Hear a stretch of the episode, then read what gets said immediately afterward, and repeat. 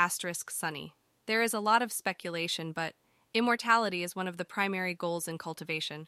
Another one is solving whether they can reach the peak of existence and the ultimate power that comes with it. This environment and world can be very dangerous.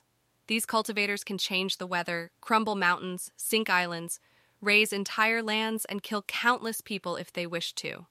Kamaria replied, Can I start now? How do I do it? Asterisk Sunny.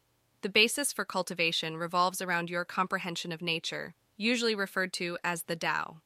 This is a comprehension of something marvelously intertwined and overlapping at least three things. First is understanding the natural world and its phenomenon, the second being the natural laws within energies, and third is developing your own path in cultivation. These three are essential to being at the peak of any level at your cultivation level. Lacking any one of these will result in lower subpar quality in your energy, power, mind, and body. Kamaria's eyes were practically shining with excitement when suddenly her vision blurred and her consciousness slipped away for a second. As her eyesight cleared up, she saw she was floating off the floor and couldn't move her body. An invisible pressure she couldn't even think of resisting held her. She couldn't control any aspect of herself, not even to blink when she wished. Her body continued breathing by itself, her eyes blinked by themselves. The power was both completely overwhelming, yet gentle. She floated there, not even moving a millimeter from that position she floated in, nothing moved besides her body still breathing and blinking. She heard the cold and bitter voice of a woman. You! What did you do to my precious Draenioi? The voice started out in a barely audible whisper until it grew into a low snarl that reverberated and crashed through her mind, building up into an almost overwhelming vibration that threatened to drive her insane. This was the worst pain she ever felt. It was so awful she was almost immediately on the brink of insanity. Her mind was unable to focus. The sound similar to static from TV was all she could hear and feel, along with the indescribable pain. It was so awful that in her complete desperation that if she weren't immobilized, she may have even ended it all by biting her own tongue off. It was that awful. Kamaria felt so much pain she couldn't think, and just when she felt she would die, it all stopped. I know you aren't my little one, said the voice. Grothy felt such pain, nearly overwhelming grief, yet fury. She broke the rules on not seeing her child before the final results of the trial that the chosen must overcome.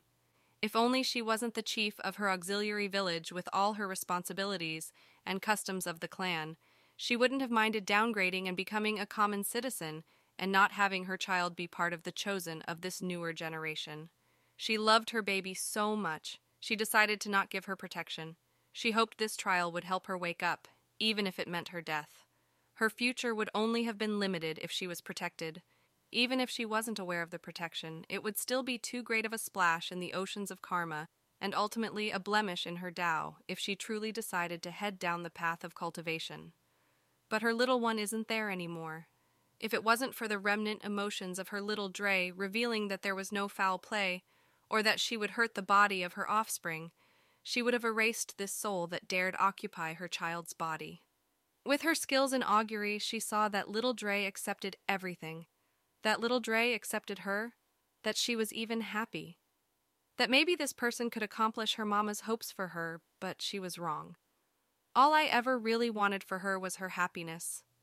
I admit that, like any parent, I wanted you to crush all others and gain our family face and prestige, but it was only ever secondary. I'm sorry I called you a silly or dumb little girl. I'm sorry I tried to keep you from looking at those spider webs. I knew it made you happy, but I all the same chastised you for it. You never failed me, little one. I had my hopes for you. I was even going to forcibly take you away and not have you take these trials. I had the power to do it. Your father convinced me, or I let myself be convinced. At the last second, you gripped my hand and said, Mama, I'll go. It was one of the few times you ever spoke. My heart shook and beat much stronger than when I was steeling myself to crush tradition and swim against the stream. If I knew this would have happened, I may have done it. Even your death would have been easier. Then you'd be resting within the trees and waters, humming that special song you only hum to the spider webs, or when I held you, dear child of mine. That would be easier than seeing a stranger in your body, using the child I carried within.